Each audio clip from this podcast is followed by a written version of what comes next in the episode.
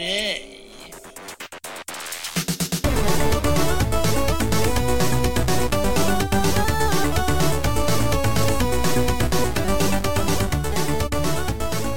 Jaha, jaha.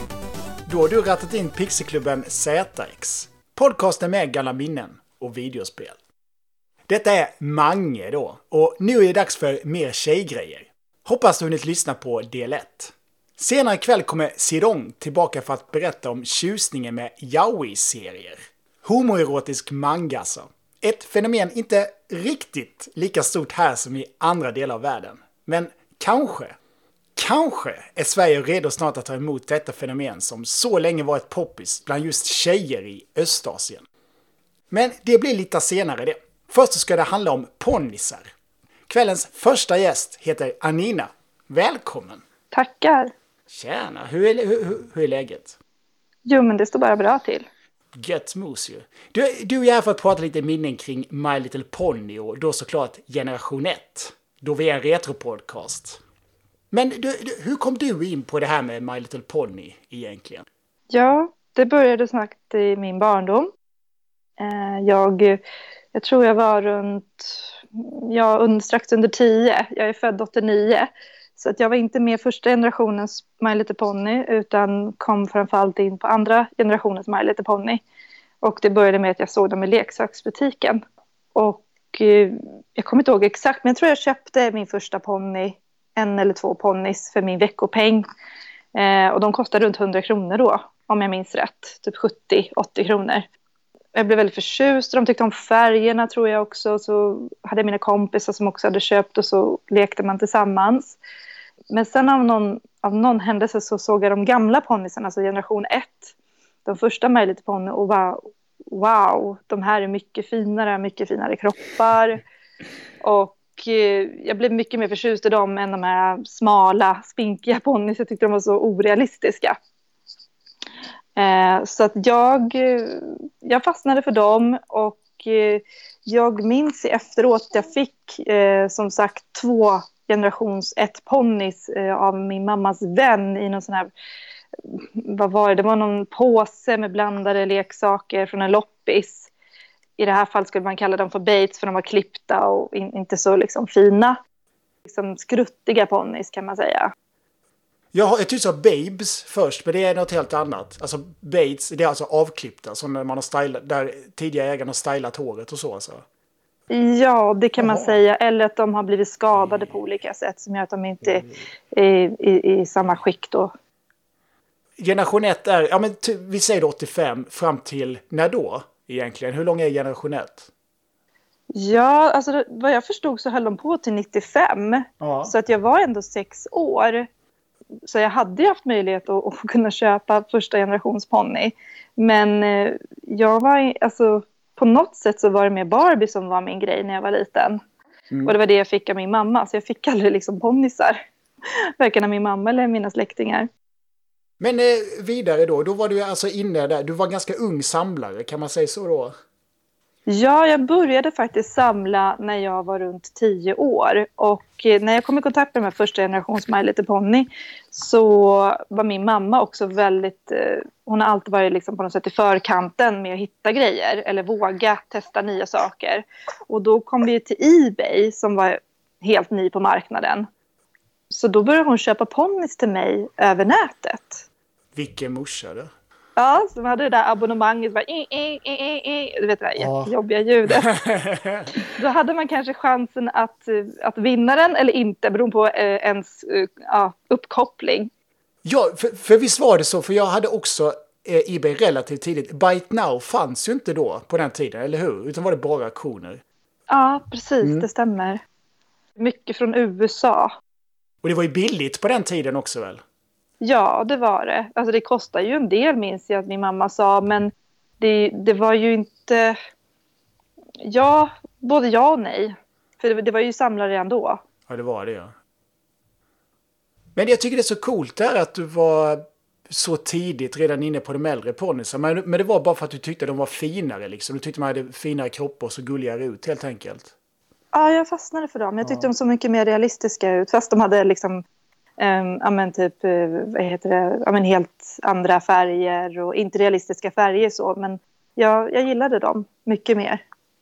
Men hur var det i skolan och så, alltså kompisar? Var det någon mer än du, bland de du umgicks med, som började också samla på de gamla ponnyer? Eller var du själv i det?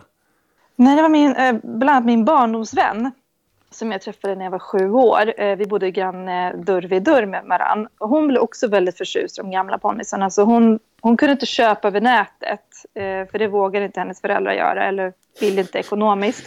Mm. Men eh, då hittade hon dem på så second hand-butiker, så hon hade ju otrolig tur och hittade väldigt många ponnys på second hand. Men eh, har du samlat konstant sen dess, eller hade du något uppehåll sådär när du var cool tonårsrebell eller någonting? kan man absolut säga. Jag hade en långt uppehåll, alltså från ja, typ 30 då. Jag mm. tror jag slutade runt 12-13 för det hände en grej också som var intressant. var att World Trade Center-kraschen där gjorde att alla aktioner bara dog ut. Det var, fanns viktigare saker. Det märkliga var att jag väntade typ ett halvår. Men alltså de kom, kanske kom någon enstaka ponnys och de dyraste ponnys, vi pratar liksom minst 100 lappar till 1000 kronors eh, ponnys. Eh, alltså de var inte värda någonting längre. Mm. Alltså de bara rasade mer än hälften i värde. Så att eh, det tog säkert flera år innan Ebay kom ikapp den där kraschen. Så då på något sätt dog mitt samlande. Så att ja, runt eh, 12-13 då slutade jag samla. Eh, sen blev jag tonåring eh, och då var det, då var det barnsligt att leka med ponnys. Och sen så, ja, alltså det är bara jätteintressant. Bara sen två år sedan tillbaka, och nu är jag ju 30, så fick min mamma första, men Nina, de där ponnyerna, ska du inte sälja dem? Liksom? De står bara i garderoben och tar massa plats.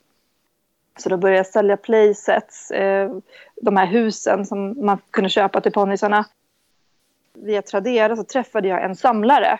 Och eh, hon köpte en inpackad ponny av mig och eh, fick komma hem till mig. För jag sa att jag har mycket mer om du är intresserad av att köpa av mig. Eh, och det var faktiskt den här tiden för två år sedan. Sen introducerade hon mig och sa att du kan sälja över Facebook. Där har man många samlare. Och så öppnade hon upp för den här My Little Pony Face-gruppen, svenska gruppen. Så jag blev medlem där. Och eh, så skulle jag få komma på en ponnyträff för att träffa andra samlare och sälja mina grejer.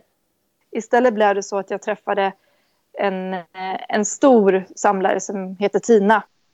Hon har liksom jättefina ponnyer. och jag hade tänkt att sälja vart jag köpte då första gången på 18 år. Och jag köpte, jag köpte typ den dyraste ponnyn jag någonsin har köpt. Eh, och det var så här Mountain Boy heter den, Tornado. Och eh, den kostade 1500. Och den är väldigt sällsynt framförallt att hitta med sitt rosa hår för den har något som heter fading pink. Och de, det håret bleks i solen. De flesta tornados är vita, de är gråhåriga brukar man säga. Här är en som är väldigt fin här i alla fall med rosa hår. Och vad cool liten tornado den har också. Men nu för tiden då, sedan de här två åren tillbaka, är det fortfarande bara generation 1 som gäller för dig? Eller det, hur ser det, det ut? stämmer. Det, jag, jag tittar på generation 2 för det blir nostalgi för mig att hitta mina ponnys som jag köpte själv i butiken. Nej, det är ingenting som jag fastnar för. Det är inte de som jag har, display, har displayat i, i mitt ponnyrum om man säger så.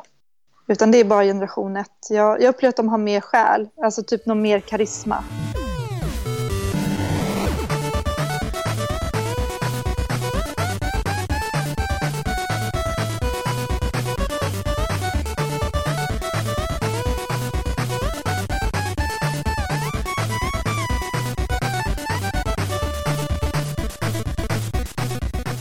Vi backar tillbaka i bandet till när du var kid. Eh, var det någon annan My Little Pony-fenomen som var stort för dig? Till exempel, hade du någon av VHS-filmerna eller hade du någon annan merch på den tiden?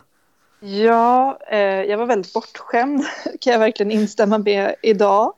Eh, jag, fick, eh, jag hade typ alla Disney-filmer på VHS. Min farfar hade gjort eh, ja, en, en bokhylla där jag hade alla mina fil eh, filmer. Alltså, så fort det kom en ny Disney-film så fick jag, fick jag den filmen. Mm. Och det här några ponny, ponnyband där också då eller? Nej, jag hade faktiskt inte det. Utan det var min kompis eh, Camilla, barndomsvännen där, som mm. hade alla My Little Pony. Eller inte alla, men hon hade några stycken My Little Pony-filmer. Kommer du ihåg om du hade någon favorit där bland de äventyren som ni brukade se på? Ja, jag älskade de här äh, de lite senare, den som kom senare äh, eh, ponnyserien och det var den här, äh, åh vad heter den nu? Jag tror det är fem karaktärer som heter um, Starshine, Patch, Bright Eyes, Bonbon och Clover. Och det handlar om dem, de går i skolan och så har de eh, också klasskamrater som de träffar. Och den, de serierna tyckte jag jättemycket om. Men eh, eh, nu för tiden då, har du någon, är det Tornado fortfarande som är bland de största klenoderna i din samling eller har du någon annan favorit? Ja, jag funderade faktiskt på den frågan eh, och eh, det är jättesvårt att säga vilka mina favoriter är. Ja, alltså Mountain Boys är en av mina favoriter. Så att jag har ju alla Mountain Boys idag. Och om jag har någon favorit? Hmm. Oh, det är jättesvårt att säga. Alltså jag tycker väldigt mycket om prinsessorna. Eh, första generationens prinsessor. Det finns flera generationer som kom, nämligen. eller inte generationer, jag menar flera sätt. Eh, och jag gillar den första som har eh, amerikanska eh, sätt, eh, som är med bushwoolies också. De hade små busktroll som små figurer som de kom med. Jag tycker väldigt mycket om dem för att de glittrar och har eh, en liten eh, strut, eh, trollhatt. Och så har de en stav och så de här små figurerna då som är, jag tycker väldigt mycket om. Jag tror det är de som jag är väldigt förtjust i. Och så jo, men mina favoriter är brasilianska ponnis. De har också ett helt annat uttryck. Jag är väldigt förtjust i deras ögon. Eh, jag vet inte hur de har lyckats, men det är som att den har ännu mer själ i ögonen. De ponnysar talar verkligen till mig. Är det helt unika ponnysar eller är det bara ommålningar av andra? De är unika. De har helt andra... Vissa av ponnysarna eh, som också kom här till Europa och USA, eh, de har samma teckning men en annan position. Eller så kan de ha helt annan teckning också. Det finns ponnys, det finns en som heter Brazilian Gusty. Den ska i vanliga fall ha såna här, oh, vad heter de där bladen, om det är ek, nej det är inte ek, det är lönnblad. Jag tror det är fyra eller fem lönnblad på, på, rum, på höften eh, som symbol. Och den brasilianska eh, Gasti, den är helt naken, den har inga symboler alls.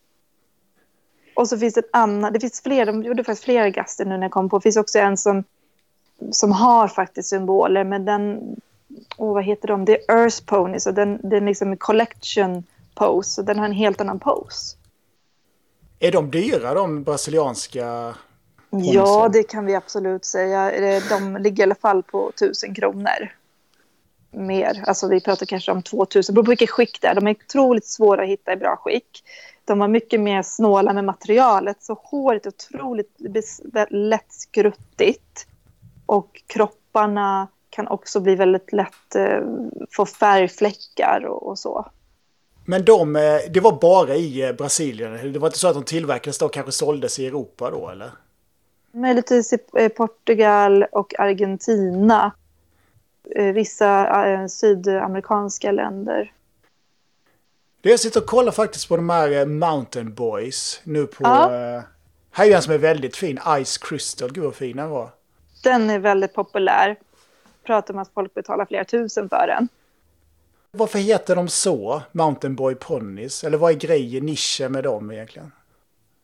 Nej, jag tror det har väldigt mycket med väderomslagen och så. Att, de, att det är mycket med naturen kopplat. Ah, som att det ja, finns ju en som heter Thundercloud och då har du ju en med moln och blixt.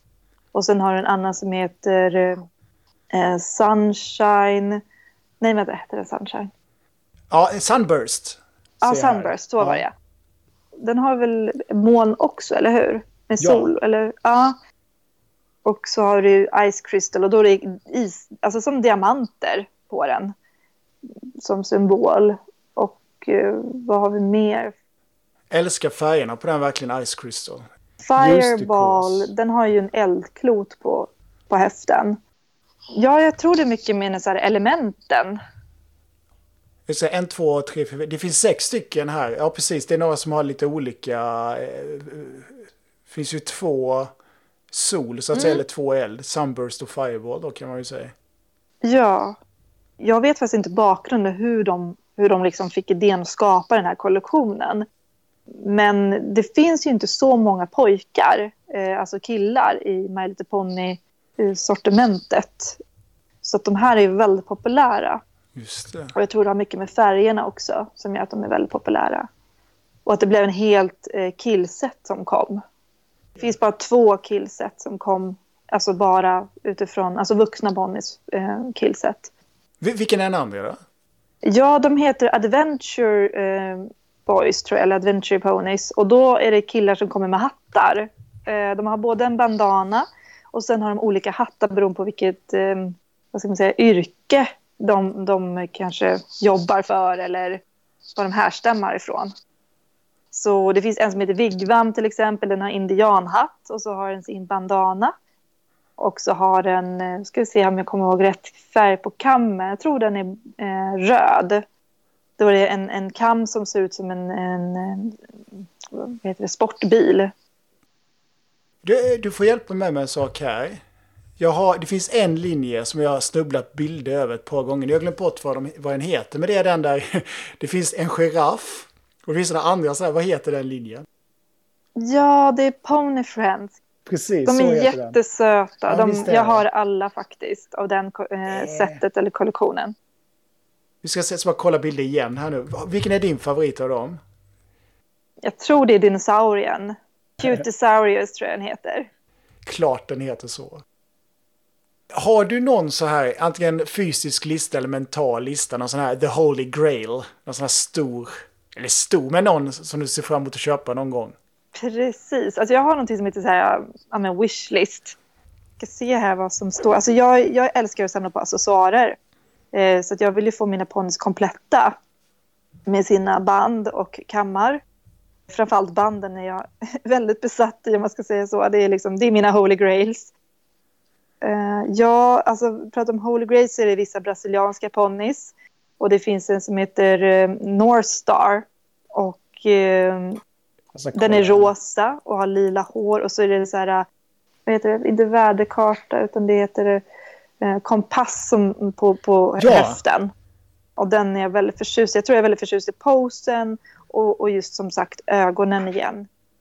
Sen finns det babyponnys också, brasilianska, eh, som också tillhör den här lilla huset då som heter, jag tror att den är Lulla, Lulla Bay eller ja det, det är ett dockhus kan man säga. Eh, Sweet Nursery, så heter den ja. Och då är det en liten babyponny till den eh, som är rosa. Jag kommer inte ihåg om vad den hette nu. Och sen så tror jag också har amerikanska ponnys. Vad heter de nu? Det är två babyponnys som heter Game någonting. Game Time eller eh, det är som en födelsedagsset. Så de kom med en liten tårta och så hade man en liten sån här eh, ja, men att man ska liksom hitta svansen på ponnyn när man har en bindel eh, för ögonen. Och man liksom hittar den svansen då, där på bilden, träffar den rätt. Och det är två ponnys, jag kommer inte ihåg nu vad de heter.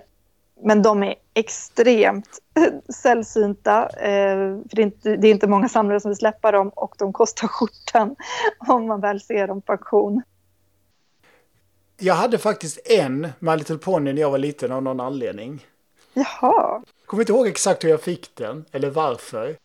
Men eh, det är en av de som heter Baby och den heter, nu får du hjälpa mig här, Baby Lickety Spit. Kan det heta så? ja den heter så. Man fick med tandborste och tandkräm. Ja. Till. Det, han- den, det är ponnysen som hade sin babyponny som hade sin första tand. ja, Se där liksom. Det är väldigt gulligt. och ljusrosa där i, eh, i huden. Den kom ju med en sån här lysmask, GLO Friends. Det stämmer. Det, jag har också fått höra efteråt att eh, Hasbro blandade ju leksakerna som de lanserade. Och det kanske var ett sätt också att så här, eh, kanske väcka nyfikenhet för barnet då att hitta deras andra leksakssätt som de också sålde.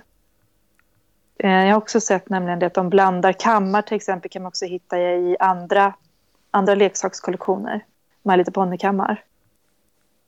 Jag vet också att de, eh, när tv-serien gick i USA så gick GLO Friends och My Little Pony i samma slott. Så att säga, de kom liksom efter varandra om det var på lördagmorgnar eller nu det var det visades där.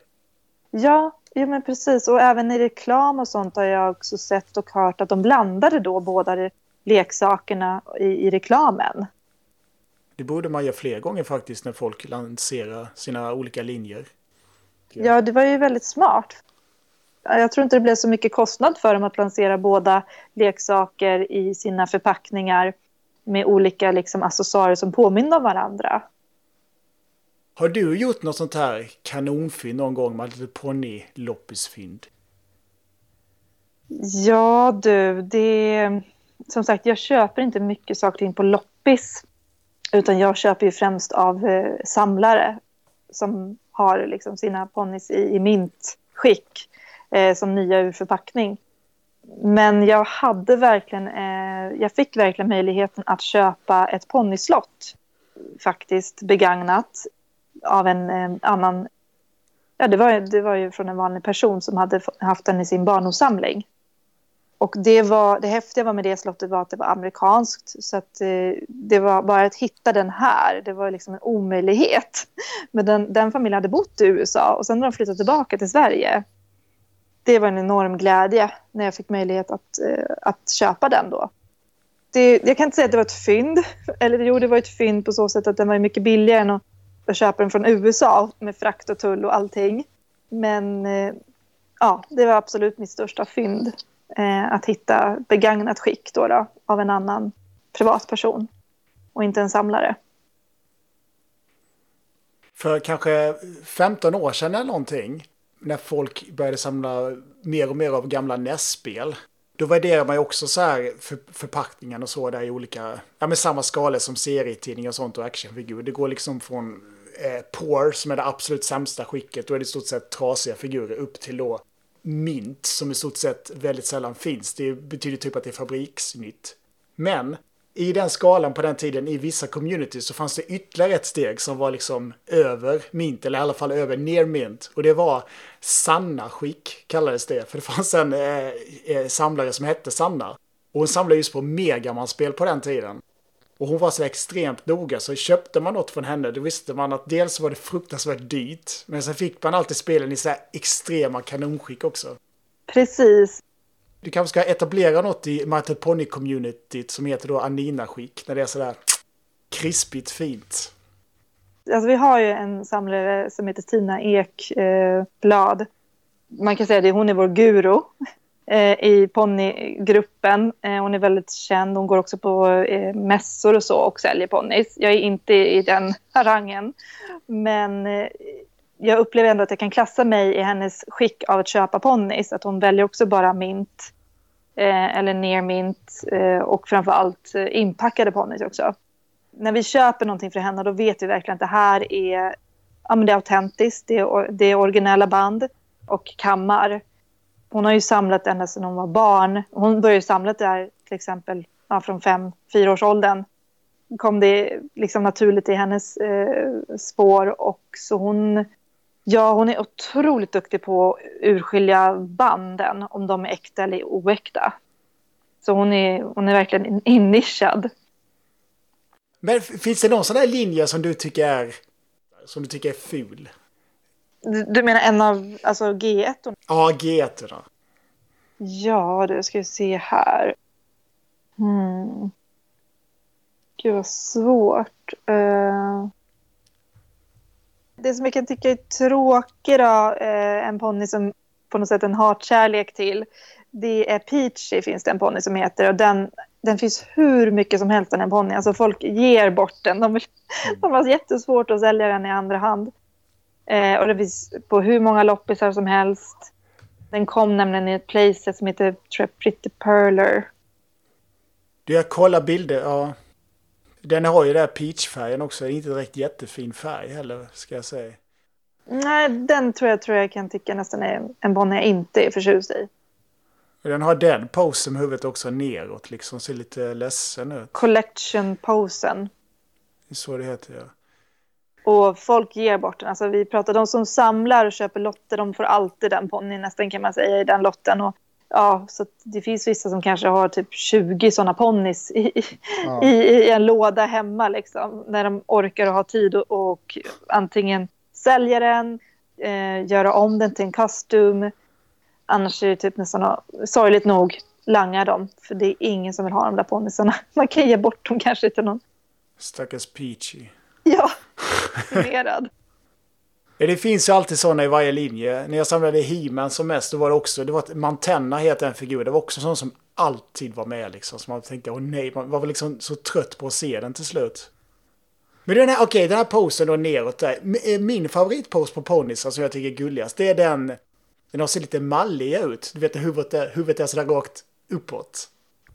Ja, jag blir lite osäker vilken pose du menar. Eh, men det finns en pose som, och jag kommer inte ihåg nu vad den hette, eh, där de liksom steppar framåt och då har de uppe huvudet. Båda fötterna är nere, men själva mulen heter det väl på hästar? Titta uppåt liksom. Ja. ja, ja. Samlar du mestadels bara på G1 My Little Pony nu eller samlar du fler grejer? Nej, jag är faktiskt bara en G1-samlare.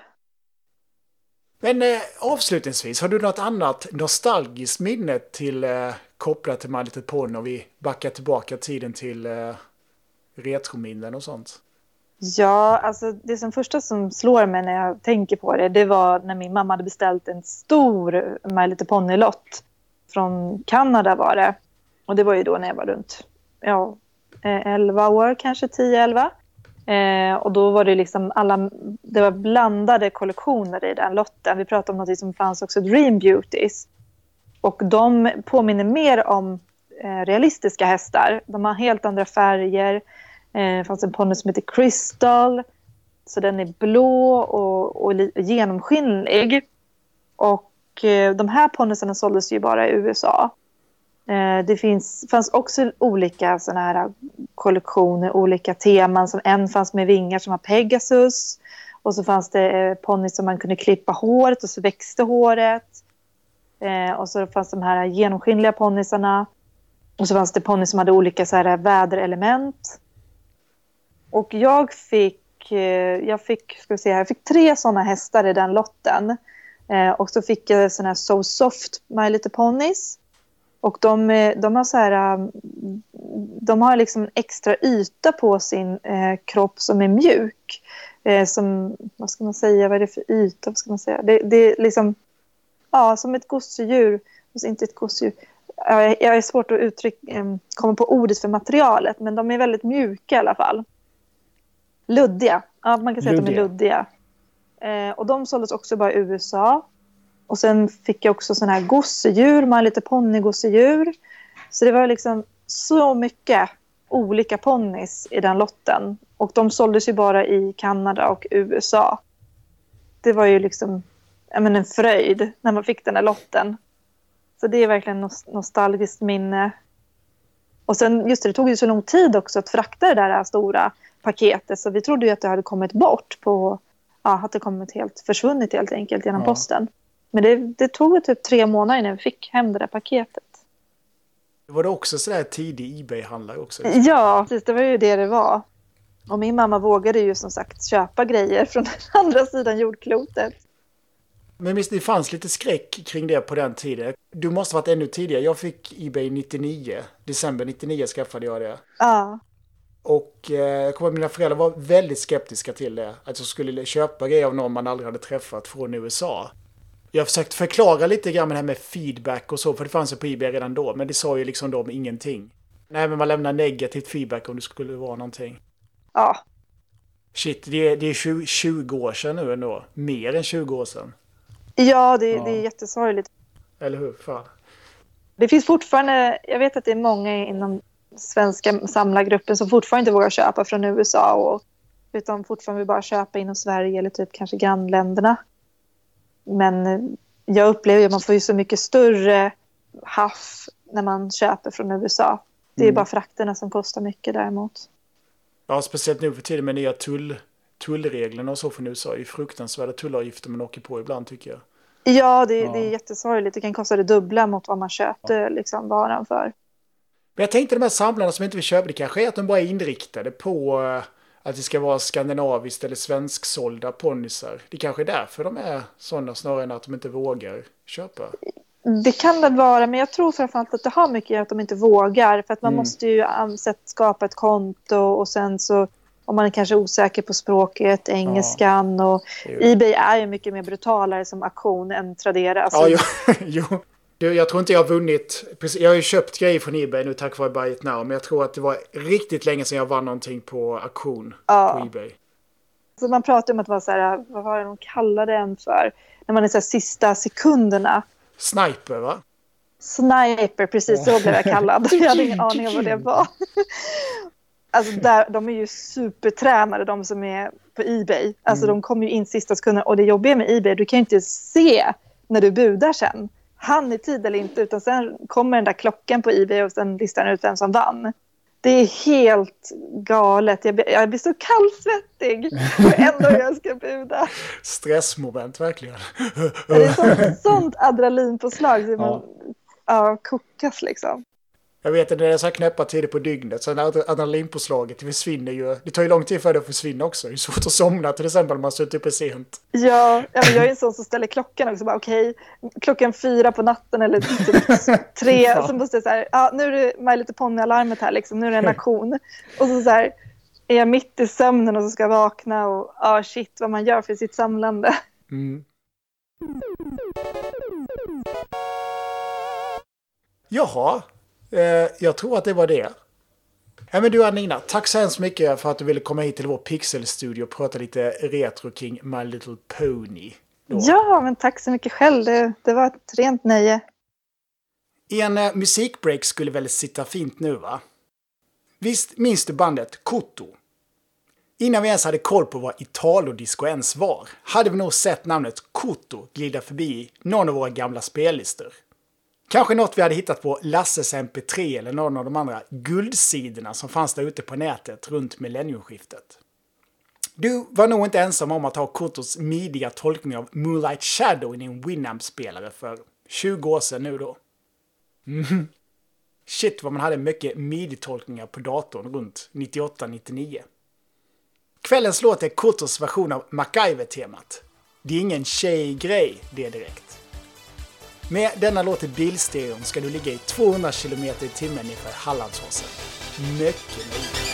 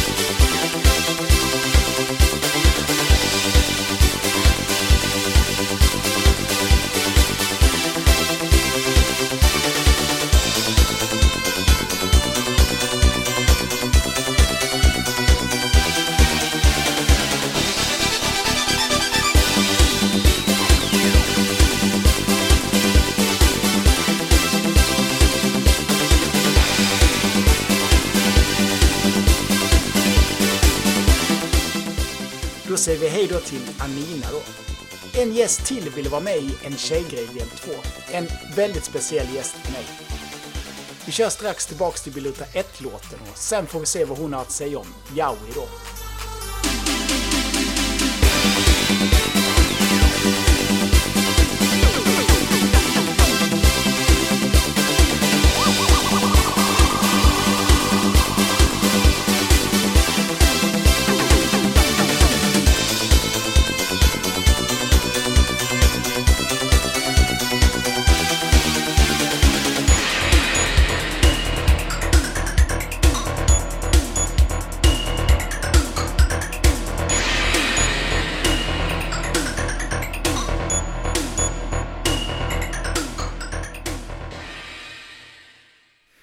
Can you uh, introduce yourself? I'm Kara-chan. Yeah, that- yeah, that's true.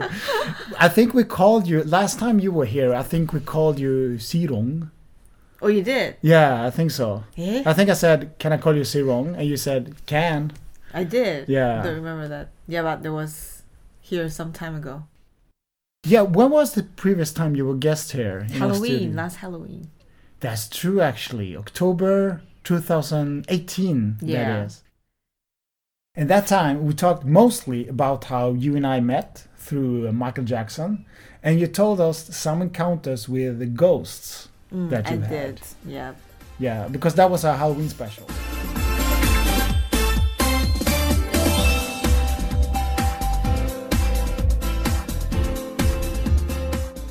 Okay, yaoi. Can you explain in your own words what is yaoi manga? It's boys' love. Boys love. It's love. one type of boys' love. So what could the storylines be in these uh, uh, mangas? A lot. But if you're talking about yaoi generally, uh, is it there is always two characters, and one character is always the more masculine one, and the other is always the more feminine one. So it works a little bit like uh, a heterosexual couple, actually. The storylines will always be the male, the, the more masculine uh, party will will be madly in love with the more feminine party. But is it all? Is it always about age difference? like no, that? no. Actually, most of them are like you're like mostly the same age, Uh-huh. or can be like much older, like father and son. That kind of age gap, hmm yeah, something like that. But no, not not really. Uh, I remember the first one that I really liked was called Koi Suru Bokun. And, and what does that mean in Japanese? It means uh, in Jap Koi is love, right? Suru is like you you do something, and then Bo Bokun is um what do you call that? It's like a very violent character. You know, like uh, Hitler, like a violent character. I don't know how to explain that Okay. in English. Yeah. So the title essentially means that it is a it is a it is a violent person who fell in love. And what? And what Maybe is violent is not the correct word. It sounds strange. Fierce. No. yeah, maybe that's a better word. Yeah. It really, I think the main character who is supposed to be fierce is not really fierce, but it's more like tsundere kind of fierce. Tsundere. Yeah. Tsundere is uh, a person who appears to be fierce and angry all the time, but actually she really is, he or she really is kind. Yeah, something like that. Okay, sorry, you were saying, and this manga. The storyline is about the two university students. So one is the older one, which is the fierce one. He is the senpai of this other character, who is the more masculine one. Yeah. So the senpai is the more feminine one, and the masculine character is the kohai, which is the junior of this person, and they are in the same university. So it happens that uh, this this kohai uh, fell in love immediately when he saw senpai because he was so pretty. He has long, like silver hair and big eyes and a slim waist. So yeah, this kohai was gay from the very beginning. So when he first saw the senpai, he was like, "Oh my god, so pretty," and he fell in love with him at first sight. So he tried to to get to know the senpai and stuff like that. But the senpai hates gay because senpai's little little little, little brother is actually gay. He was in a relationship with uh, one of his teachers. And uh, his little brother went away like from home. Not in the bad way but he said oh i'm going to uh, america with this with his, with this professor that he was in love with. And from then on the senpai hates gay very much because he thought that this gay professor has taken away his little brother so he has always hated gay so when they first met it was always like uh this senpai was this, this senpai hated the kohai because he's gay and he's trying to like take advantage of him. So he was always starting like this. But then over time he realized that actually he's not bad because um, the two of them were actually in some scientific research for their u- university years. And a senpai need an assistant in the lab so somehow or another this kohai become his assistant and he's a good use because he works very well in the lab that's how they got uh, to know each other and then got better with each other all from the beginning to the end of the story, the Kohai was always madly in love to Senpai. Right? His his love for him has never wavered. But because the Senpai was so resistant to being gay, he's not sure about it. And he thought that he will never be gay. And the Kohai thought that he would never be able to be with this person because he hated gay so much. So something happened in one another. Eventually the Senpai moved out of the house. Uh, they happened to stay together because the Kohai's apartment was also broken into and then the lease was up and the landlady told her oh can I, I can't land I can't rent you the apartment anymore so he was looking for a house anyway and then the senpai was like oh I think it's time for me to move out the house so eventually they they stayed together so they ran a place together and they stayed together like a couple but the the point of yaoi and boys love really is about sexual things so the the manga is pretty graphic I have the whole series at home maybe eight seven or 8 mm-hmm. manga books yeah but some is some is pretty graphic. They really show you the sex scenes. Do you see a dick? Yes, you do. But this manga was very beautifully drawn. They don't show you like very de- detailed drawing of a dick, but you can make out the shapes of it. Mm-hmm. Yeah, but it was always a little bit obs- obscure when it comes to the dick. But you know what they're doing. Yeah, that that sounds uh, just like the hentai I was reading when I was a teenager. Such classic as uh, Bondage Fairies, for example. Bondage fairies. Oh. Bondage. You like you like S and M? No, but uh, I was curious about it back when. Okay. Yeah. an- anyway, what else about this? Uh, this I like. I first like this. Uh, I haven't finished. Oh, I'm so sorry. I haven't finished the story. Where was I? So they they managed to live together, and it's really a story about discovering each other, what they're like, and also the main thing is really di- about discovering himself, mainly about the senpai and come to terms with his sex sexuality. Yeah, because when he first began, he was so re- resistant to it. But over time, because the kohai was so persistent, he also started to feel like maybe he likes this person. But he couldn't accept this because he says he will never be gay and he hates gay. Yeah, so it's really about a journey of self discovery and coming to terms with your own sexuality. And I remember the the ending. It was in the last few books, maybe like the seven or the eight. I think it happened on the eighth book. It happened because the last straw was um, I don't exactly remember what happened, but they had a big fight about something. It was having ma- many years that they've left. They have lived together. Oh, oh I, I remember now. It's about uh, the kohai because he was about to graduate from university soon. But before that, he was working as an intern somewhere else in another prefecture in Japan. So when he was about to graduate, he got a job offer from the company that he worked internship for because he was so outstanding, and it was a very good offer. You know, he pays well and he will have a good career over there. But because it was in another faraway prefecture, the kohai has doubts accepting the job because then he will have to leave senpai.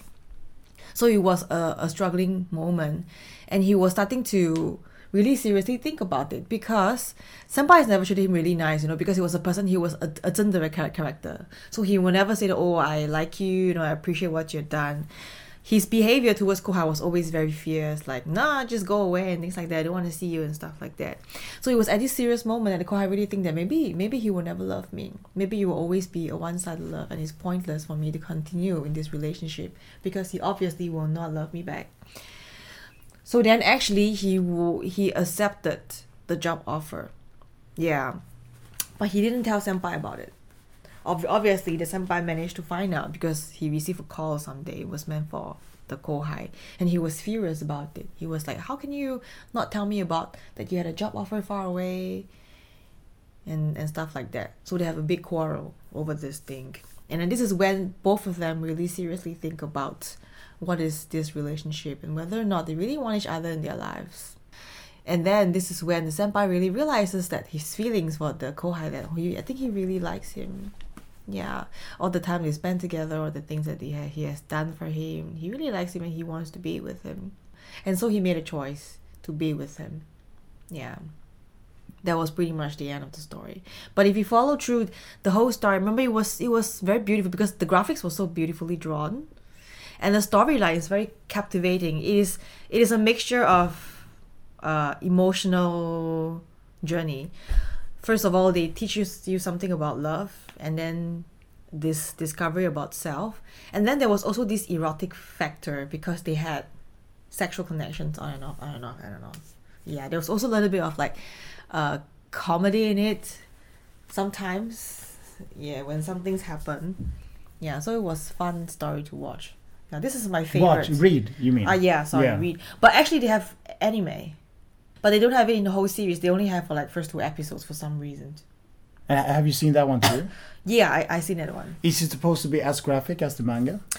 No, no. In the anime, it's always censored quite a lot, Mm-hmm. unless it's really a pornography. I mean, anime. Do you mean censored in the way that they don't even show this? They don't even have those kind of scenes in them. No, they have those kind of scenes, but they don't show you the private areas. Oh, you know like what I that, mean? But yeah. it will still show the erotic scene.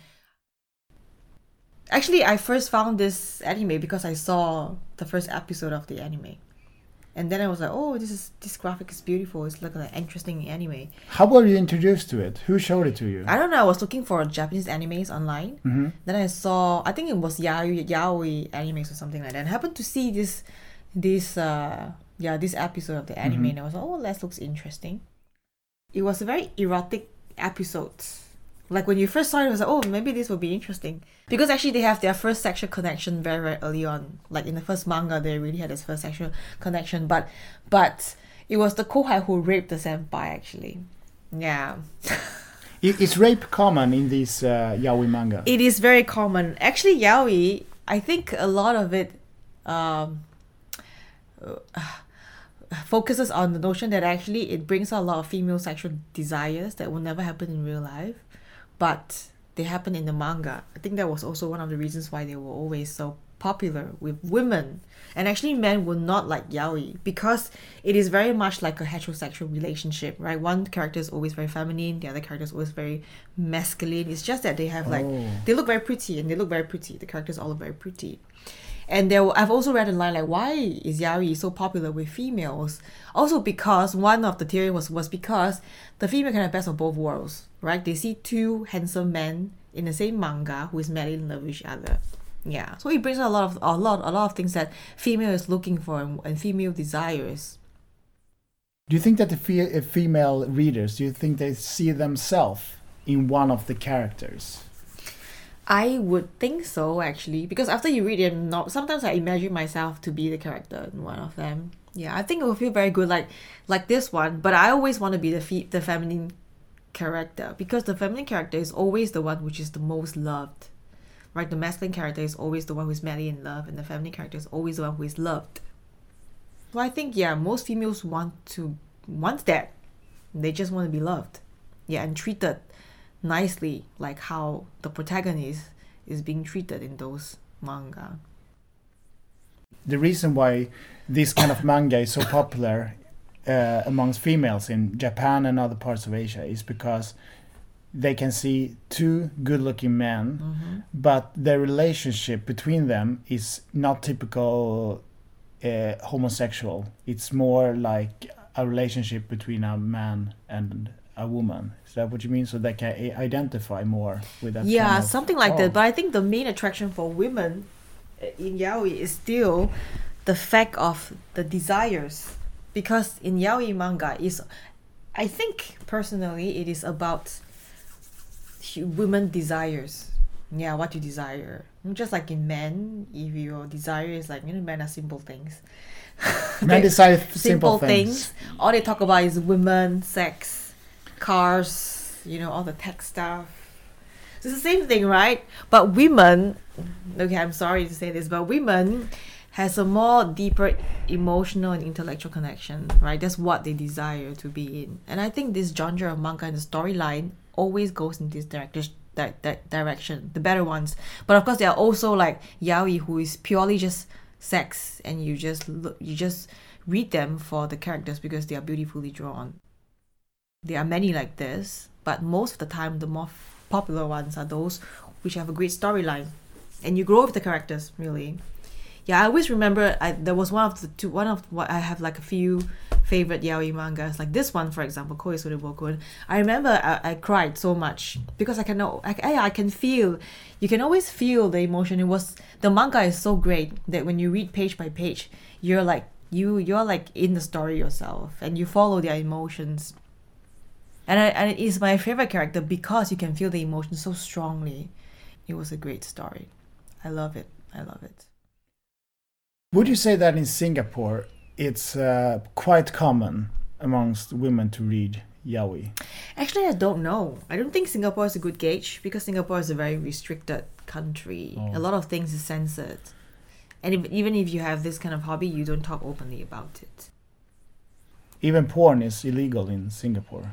It is Yeah, so it would be hard for uh, everyday women to come by. Uh, but y- yaoi. you see the internet is a open space right although the internet is also re- like censored to a certain extent by the singapore government but well i managed to read and i managed to watch this kind of yaoi manga W- Were you young when you read this? Do you think it's a typical teenage thing to read yaoi, or do you think older women too like? no i think women of all ages would like yeah not only about teenage maybe not for teenage maybe yeah unless you're in the stage where you are going through puberty and you yeah you just want to have relationships I don't really think that uh, it's gonna take a while, maybe, for yaoi to, to become a big phenomena in uh, in Sweden. really Yeah, but to those few female listeners that we actually have, do you have uh, one more title to recommend us?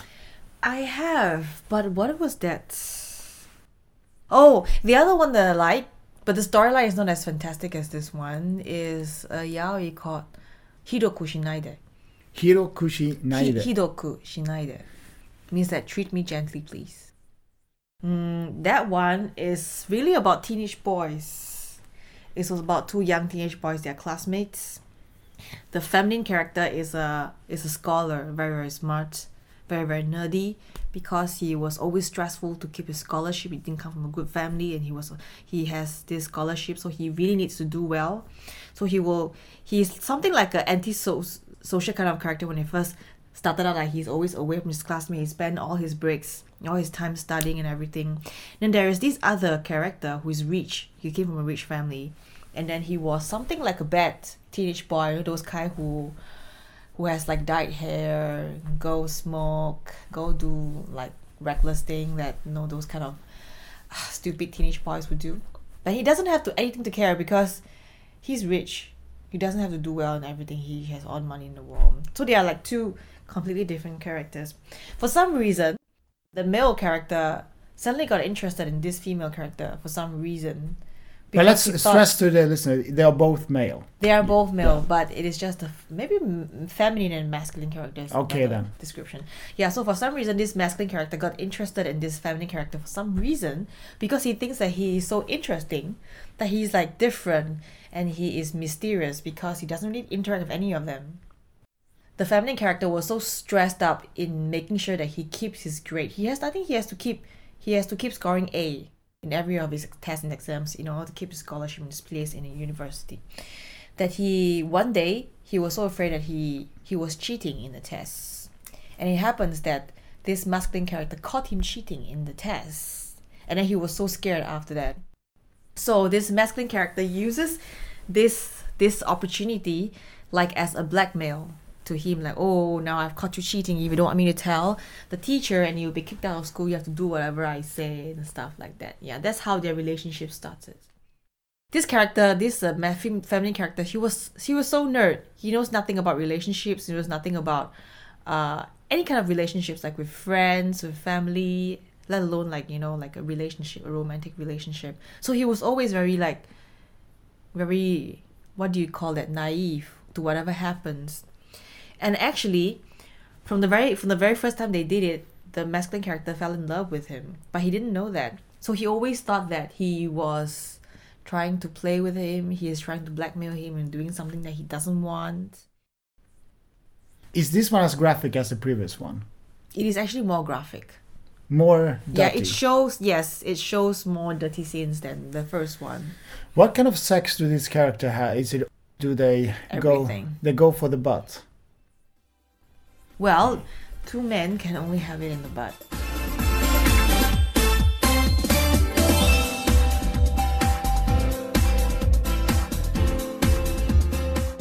Before we finish, let's talk a little bit about Cardcaptor Sakura. Oh, but it's not oh okay. Yeah, in the 90s, you saw both the anime and you read the manga.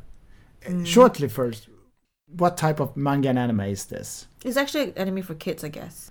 Yeah. Uh, like Magical Girls show, right? Medical girls. Magical girls. Yeah, magical. Not medical girls. what is medical girls? Me- medical, like nurses. No, that's that's uh porn. medical girls. Magical Girls show. Yeah. And I remember I told you I used to have the uh, uh, volume one and volume two of the VHS, which was a double VHS, and uh, you were surprised when I told you the westernized version of Cardcaptor Sakura, which mm-hmm. is well, it came right after Sailor Moon mm-hmm. because it's the success of that show, I guess. So they wanted to introduce yet another show like mm-hmm. this in Europe.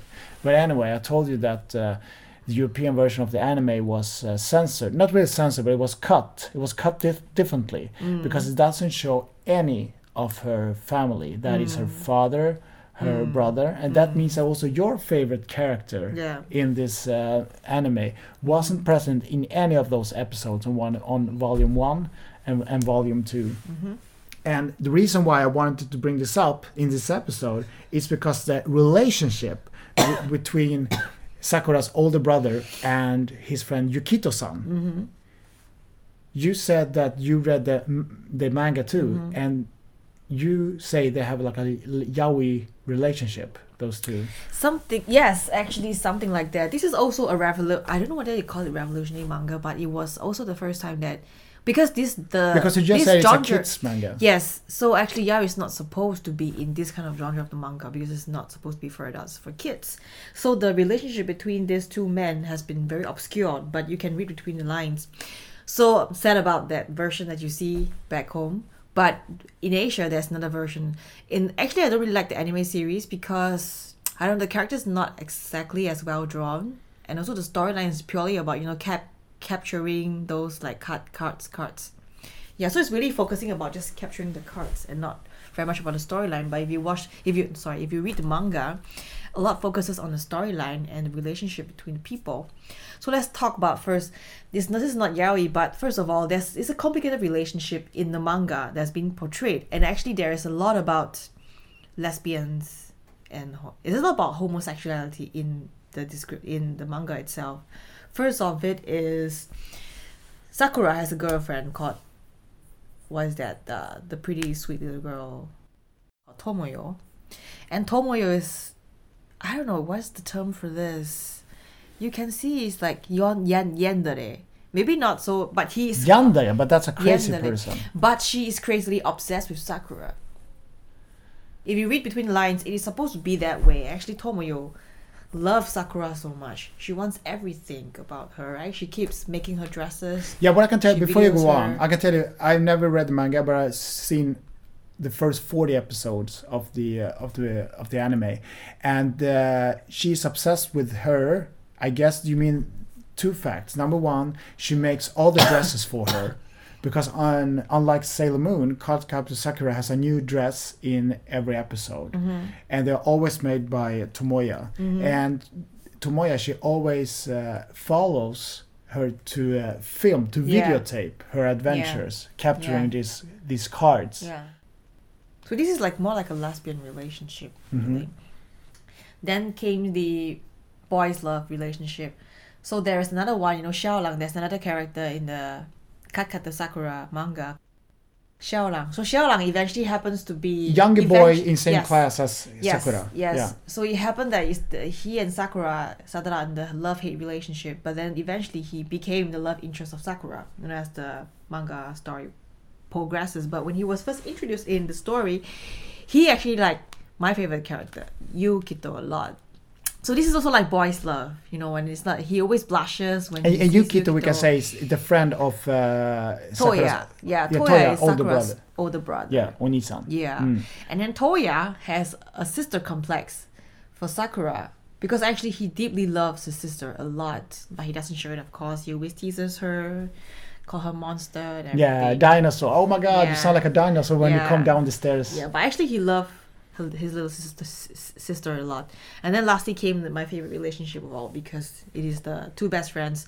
So the Sakura's older brother Toya has a best friend called Yukito, and these two person were best friends, and they had a very obscure relationship in uh, the storyline itself. But I also own like the whole series of manga and the whole series of anime, like TV anime series, in uh, of Kakata Sa- Sakura.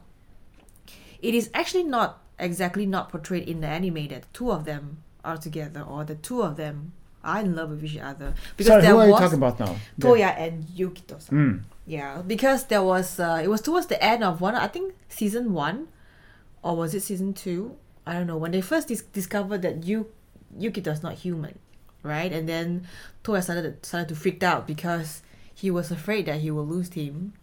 And Toya in this anime or this manga has super superpowers because he has the ability to connect with the dead people. That's how he always see the dead mother, but Sakura cannot.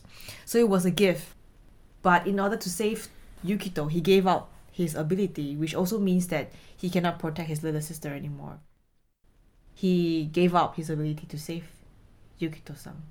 And in the anime, there was also uh, an episode about this where Toya gave up, decided to give up his ability to save Yukito, and it was also Yukito first time that he realizes realizes that he is not human, and he knows that Toya has given up his his gift for him, and then he was sitting by the bed with Toya because he passed out after giving away his powers, and then he was very sad. There was an episode where Yukito and Sakura has a talk, because Sakura finally understood that the person that Yukito-san like and wants to be with is not her.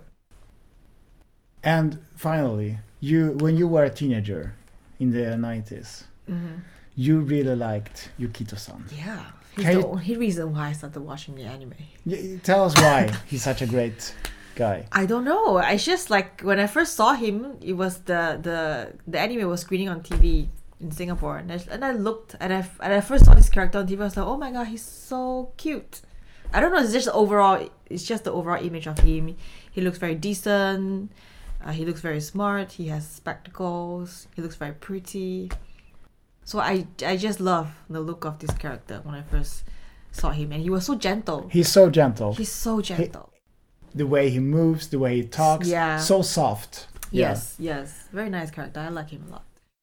There's actually a triangle gay situation going on, right? Which one? Between uh, uh, the boy in Sakura's class again, Shaoran, Oh. and Yukito, because he really likes Yukito, and also between the lines, maybe more in the manga than the anime, uh, Yukito and uh, Sakura's older brother also. So there's like, there's like a triangle drama going on. Triangle, but it's.